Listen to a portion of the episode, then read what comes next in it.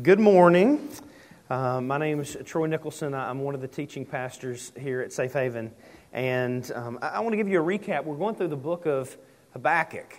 And we kicked it off last week. It's, it's going to be a fantastic journey of looking at um, when you just want to look at God and go, God, I don't, I don't, you just don't make sense. God, you, you do not make sense. and, and, so we kicked it off last week by looking at um, Habakkuk 1 1 through 4. And these are the things that we saw. We saw Habakkuk screaming just kind of those questions God, how long are you going to wait? Um, your, your timetable doesn't make sense. How long are you going to ignore your people? Your, your silence doesn't make sense. How long are you going to tolerate injustice? Your injustice doesn't make sense. How long are you going to be hypocritical, God? You endorse evil, like you promote evil people, and that just does not make sense. And so when we begin to question God in moments that He doesn't make sense, ultimately what we're doing is we're taking His character in light of chaos around us and examine those two, and you can't reconcile those two. God, how are you incredibly holy, but yet there's just unholiness going on and just chaos all around me, and, and how do you reconcile that? And so, if you did not catch that last week, I am begging you, begging you to go to the website and check that out because none of this will make sense unless you grasp all that was going on in the text last week. So we looked at this. God, you don't make sense. Have you ever been there?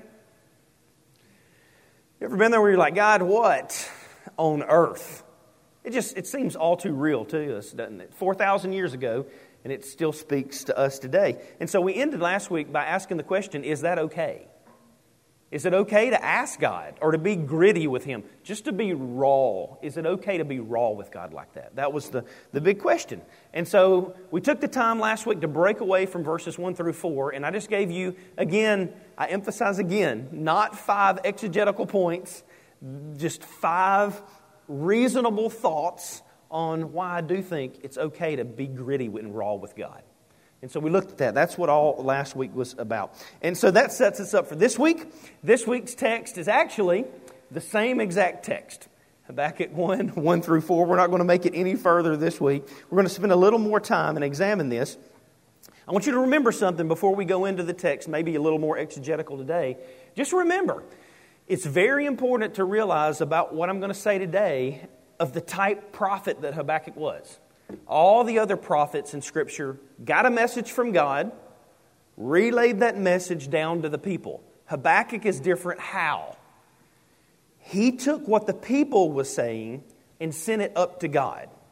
And so there's going to be some warped perspective even in just that. You got to remember that, or Habakkuk's not going to make any sense whatsoever. So we're going to kind of look at that. The question really today is just going to be this Could it be possible that in our incredible sanity, because we're all sane people, right? Could it be possible that I, in our incredible sanity, we might just lose perspective sometimes? Is that even possible? I mean, we're, we're, we're perfectly sane, but is there a chance maybe we could get it warped sometimes? Well, maybe to illustrate that or to, to set this up, we're going to have a little fun in church today. All right? I mean, half the church is out anyway because they watch Wilder get his brains beat in by Fury and all that kind of stuff. So we're going to have a little fun in here, right? Now, let me preface what we're about to do. If you can't have fun in church, um, then you can't have fun anywhere. We're going to have a little bit of fun. I want to say this. I'm going to place some items on the screen uh, that will play a little bit with your mind. Now, I'm going to say that for two reasons. One, because I want you to know we're not turning into a New Age cult so when I throw some things up there and you're like, oh, that looks really weird, it's just for illustrative purposes. But nonetheless, I want to give you a qualification because these things are indeed wild, all right, that we're going to look at real fast. Number one, if you think that these blue lines are slanted, raise your hand. Okay, keep them high, keep them high, keep them really high. All right, if you think these blue lines are slanted, keep them high. All right. No, keep them high. Keep them up. I know it's awkward. We're going to have a little fun. Um, drop your hands when you begin to believe that they're actually parallel.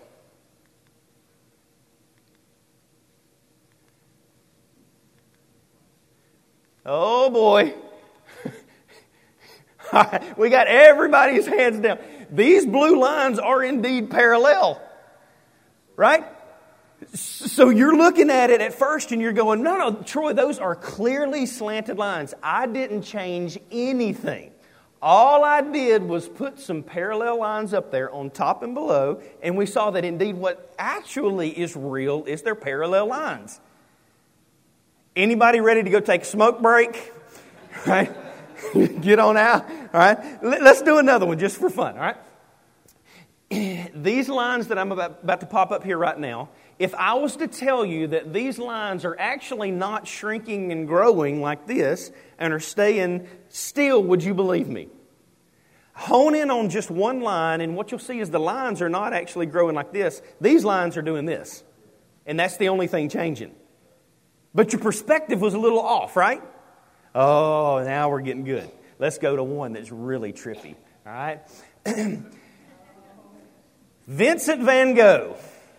All right, everybody knows this painting. It's the Starry Night, especially if you're an artist. Uh, this painting right here is worth over a $100 million. All right? I would love to uh, sell it for $10,000, but nonetheless, it's, it's, it's a $100 million painting. Now, what I'm going to do is, is I want you to look at this. Now, I'm, I'm going to throw something on the screen that's going to be moving, um, and I want you to look at the center dot. Now, this is where you got a little bit uncomfortable. It's like, I'm definitely out of here. All right? It's going to look like one of the little hypnosis screens and all that kind of stuff. look at the center dot, and then after you look at the center dot, I'm going to put this exact same picture up. As a matter of fact, Tucker back in the booth, is it the same picture? All right, it, the same exact picture is going up, all right? So now, for 20 seconds, just stare at the dot right there in the middle.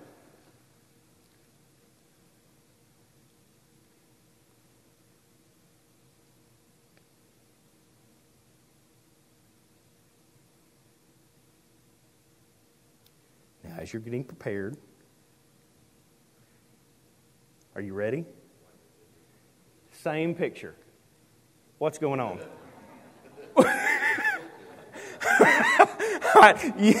now look down, look up, look at somebody else. You have the ability to take that same picture. You can stop that picture from moving with your mind. You can take the warped perception and you can bring that back to the static reality. I have not changed the picture. Shake it out, get it gone. Is anybody back to normal yet? We got some people back to normal?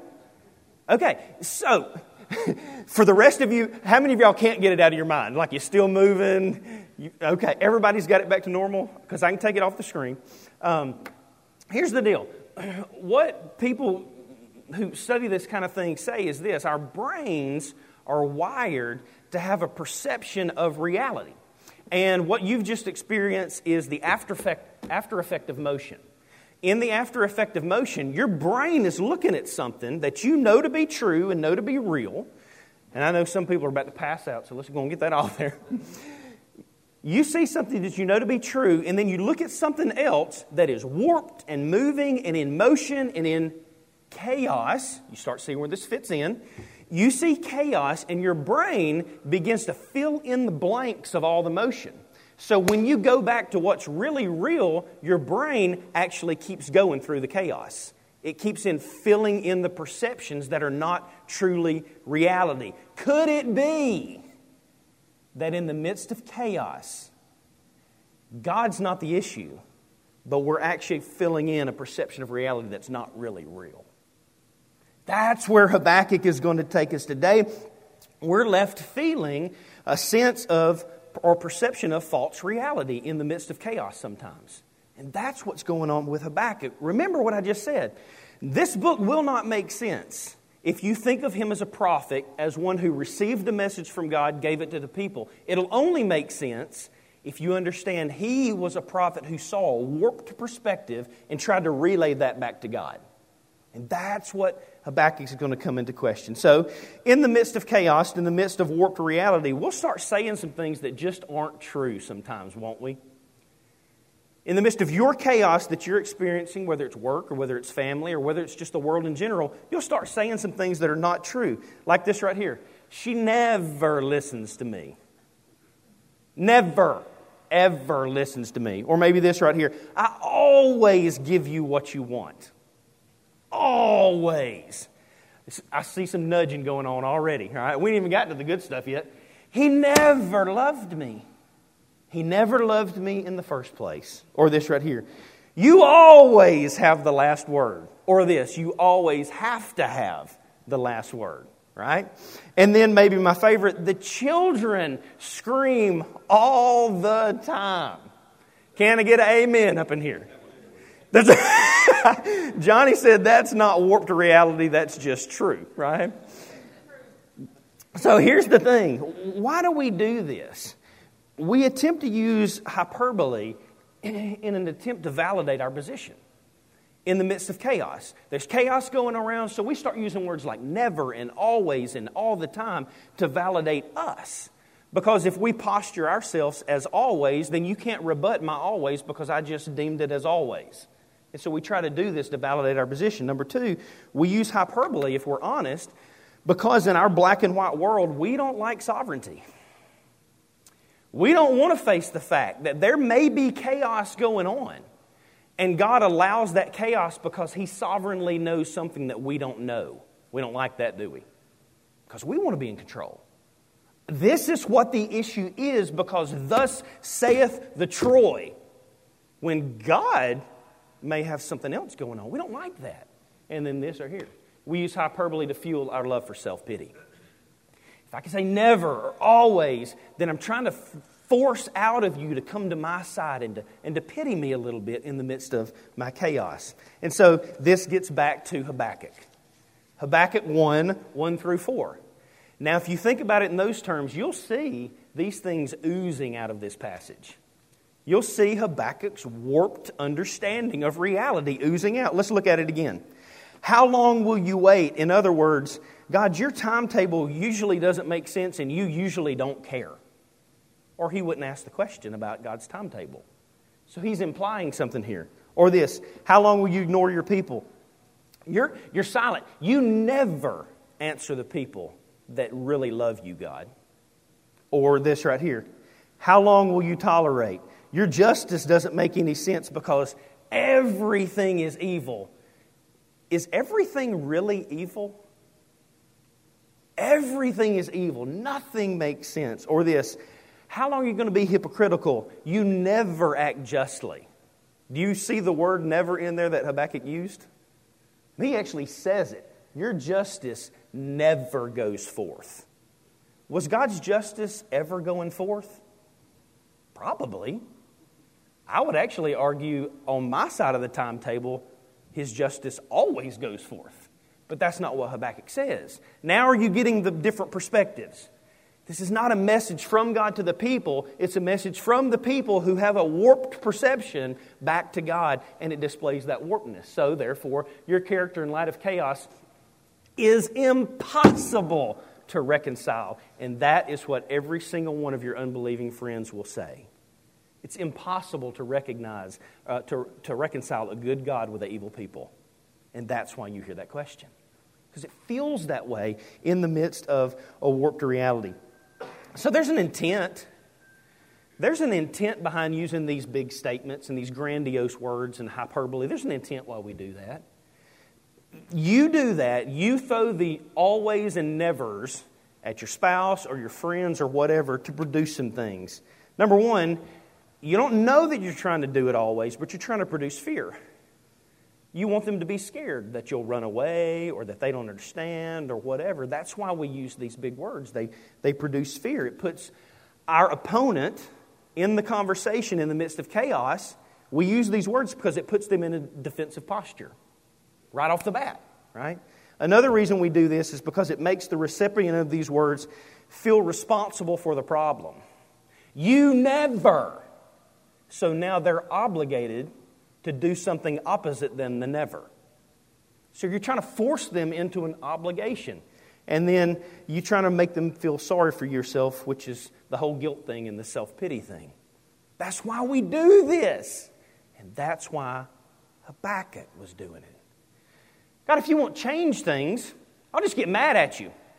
There's chaos going on. I don't understand it. So I'll use some big, loud words, God, and then maybe, wait for it, I'll get your attention.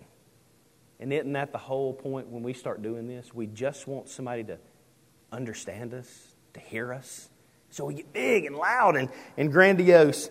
And what is the outcome of these statements? Our intent is to birth these things, but our outcome actually is this. We scramble to find value in and of ourselves, is what ultimately comes about. We're just more confused. They're confused, we're confused. And so, what we do is we take a chaotic situation and bring more chaos into the situation by all of this going on. That's what Habakkuk is doing. So, my whole point, what I think the whole point of Habakkuk is trying to push us to, is something like this The world is full of wrong perceptions. If we function and see chaos from the wrong perceptions, we'll walk away more confused than we ever were before, and we'll say things that we never intended to say, and it will we'll walk away with these wrong perceptions in the midst of chaos, just creating more chaos. So, what can we learn from Habakkuk in the midst of his? Five things, real fast. Number one is this, and, and I'll go ahead and say this up front. Um, Alistair Begg was super helpful in helping me wrap my brain around this right here. So, five perceptions we can learn from Habakkuk. If you don't know who Alistair Begg is, uh, he, he's a pastor. Um, Truth for Life is his studies through the Scripture. Um, I would highly encourage you to, to study from this guy, Alistair Begg. Anyway, um, number one is this Habakkuk forgot in the midst of chaos that our problem actually is an internal problem. Our problem in the midst of chaos is internal. He's screaming at the world around. There's chaos everywhere, everywhere, and he forgot that he ultimately is part of the problem. Our problem in chaos is internal. Why? Because men who choose to rebel against God and do evil things always produce corruption. Always in our lives, when we choose to do something other than what God has called us to or guided us to do, we will produce corruption. It's just the natural byproduct. So, the real question in the midst of Habakkuk's chaos is not how could a good God let evil things happen, as you might have heard before. The real question is how could a holy God ever let anything good happen? Or maybe we could phrase it this way why does anything good ever happen to us, evil people. It's just this warped perspective. So, in the midst of chaos, it behooves us to just kind of pause for a minute and, and reflect internally. Okay, who am I? Am I holy? Am I always just? Am I always right? And examine the world around us in the midst of, of who we are. So, this is first thing that Habakkuk forgot. And then, number two, Habakkuk forgot that our problem is not only internal, but it's it's actually continuous. Chaos is continuous. When you pray for peace, now I'll get some haterade emails for this after this. So that's okay. I can we can talk about it. When you pray for peace in the world, you're praying for something that cannot exist. Not until Christ comes back. You, you can pray for peace in the hearts of men and women. Absolutely. But when we pray, God, bring the world peace, we're praying for something that's impossible until Christ comes back. Again, we can have peace in the midst of that chaos, but it's that warped perspective. Chaos is natural. It's a part of it, it's continuous. Chaos has been around if the world is 10,000 years old, which I'm kind of a I'm kind of a hybrid new earth guy, but I'm also open to the concept of an old earth, so I really don't know what I believe about the earth. We'll just leave it at that. Let's go with 10,000 years. Let's say the world has existed for 10,000 years. You know how long chaos has existed? 10,000 of those years. it's not going anywhere. So, in the midst of your chaos, remember that's just part of the fallen world. You're experiencing something that's very real, very natural, very normal. We look around and we go, oh my gosh, yeah, but now we've got abortion and we've got early deaths and we've got famine and we've got loss of jobs and we've got disease and we've got wayward family members. We've got poverty, we've got extortion, we've got sex trafficking, trafficking, we've got division, we've got political corruption, we've got anxiety, we've got depression. You know how long those things have existed? 10,000 years. It's a continuous part of the problem. So, in the midst of chaos, you can gaze at your issues and turn bitter and cold and competitive, or you can turn from those and gaze at the Lord and see Him gently drawing you to Himself in the midst of chaos. Hold on to that. Sounds like, Troy, you just said chaos could be a good thing for us. Might be. Wrestle with that for just a little bit. Number three Habakkuk, in the midst of chaos, forgot that our problem is personal. Chaos is a personal issue. All evil is a result of sin, which by show of hands fits in how many hearts in this room? We're all sinful. We all have evil thoughts. We all have evil desires. And so, when we begin questioning the evil around us, we got to look no further, first of all, than ourselves. What's the issue going on? How am I involved in this issue? Here's an honest question. When we look at evil around us, and, and when we go, God, Habakkuk screams this, verses 1, 1 through 4. Get the evil away, get the evil away. You always let it tolerate it. Smack the evil and do away with it. Anybody found themselves saying that? God, take away all evil, just get rid of it. Honest question. If God took away all evil at midnight, how many of us would be left standing? Zero. If God really removed all evil, like we want Him to, at the clock at midnight, none of us would exist. So, in the midst of chaos, it's a good reminder that I'm a part of this, and all of creation groans, screaming, waiting for the redemption to come through Christ. Chaos is pointing us to something. God's not wasting it. The real question is why is God graciously not destroying us all and answering our prayer? In the chaos, right? Let's just be honest. Come on, guys. Let's be honest. In the midst of chaos, we're like, God, just take it away. And if He took it away, you're probably a part of it. And I am too. So are you praying for Him to just wipe you out? There's got to be a deeper something going on, and we don't think about that. And Habakkuk reminds us be reminded of this. Be reminded that our problem's internal, it's continuous, it's personal, and then Habakkuk forgot that our problem is cosmic. We live in a world that's fallen. And in the midst of a fallen world, it's just always going to be different than he designed it to be. This is a part of the depravity of man. And so, we live in a perfect world that mankind has spoiled. And we spoiled it. And we continue to spoil it. It's just chaos, I guess what I'm saying is something maybe that should be expected. Even for, wait for it, good Christians. And that's the hard thing, isn't it? We're like, listen, Lord, I came to you because I want things to be rosy dozy and lovey and dovey, and I can't think of any more words. And one day they will be. One day they will be. But not now. That's the future hope that is to come, which pushes us to the cross.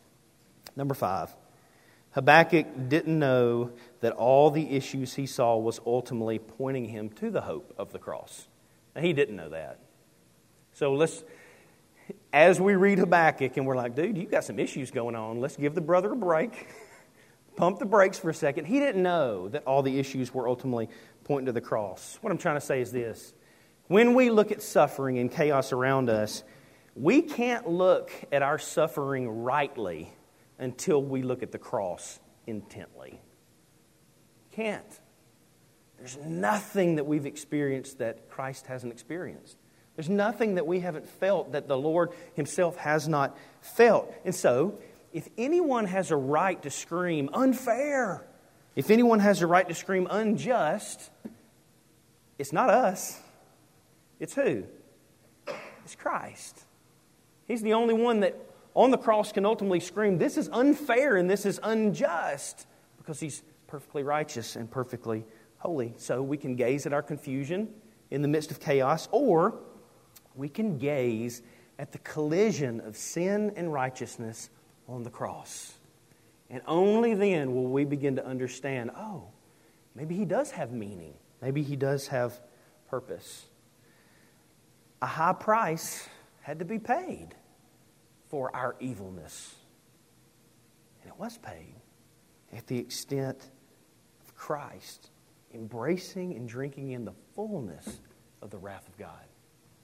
So, when we focus on the cross rather than chaos, why is that something special?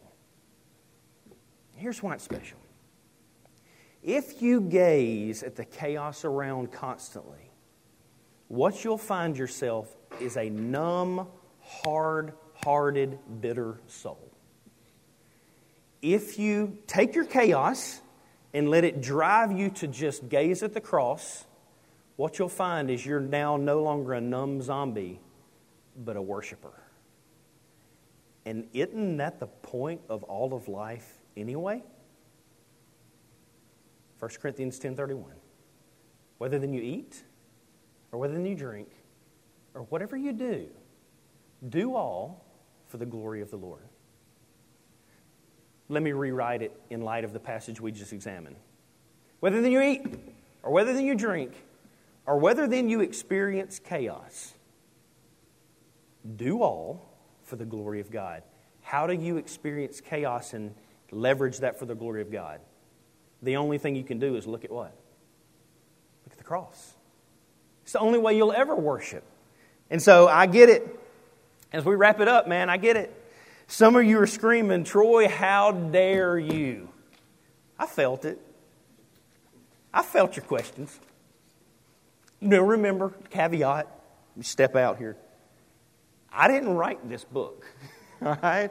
Habakkuk wrote this long time ago, all right? So when you're mad at me, be mad at it. Back, here we go. Troy, are you saying that sometimes people could possibly be allowed to lose their marriage to be drawn closer to the Lord? Maybe. Troy, are you telling me that if this is true, sometimes people might be allowed to experience the fallenness of cancer and be drawn closer to the Lord? Probably. Troy, are you telling me that sometimes COVID strikes a 39 year old and it doesn't make sense so that somebody else would be drawn closer to the Lord? Yeah.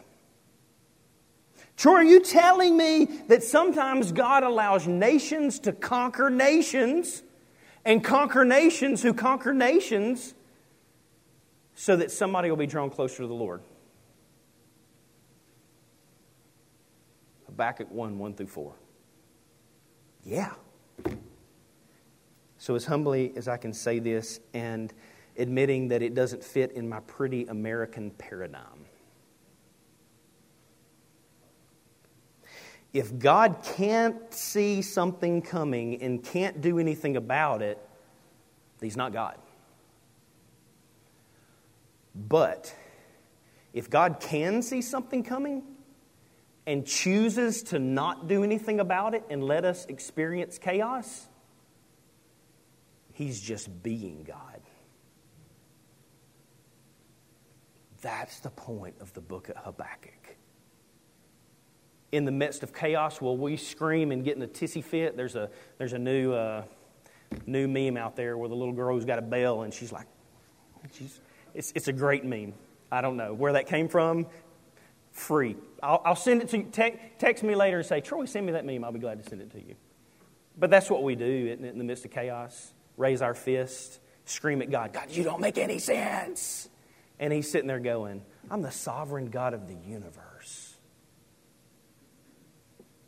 And I know chaos exists. But will you trust me in the midst of chaos? Or do you really want to be God? Now that's the question. So, what are some practical steps as we wrap it back up? Wrap it back up? We haven't wrapped it up yet. So let's wrap it up. Four steps.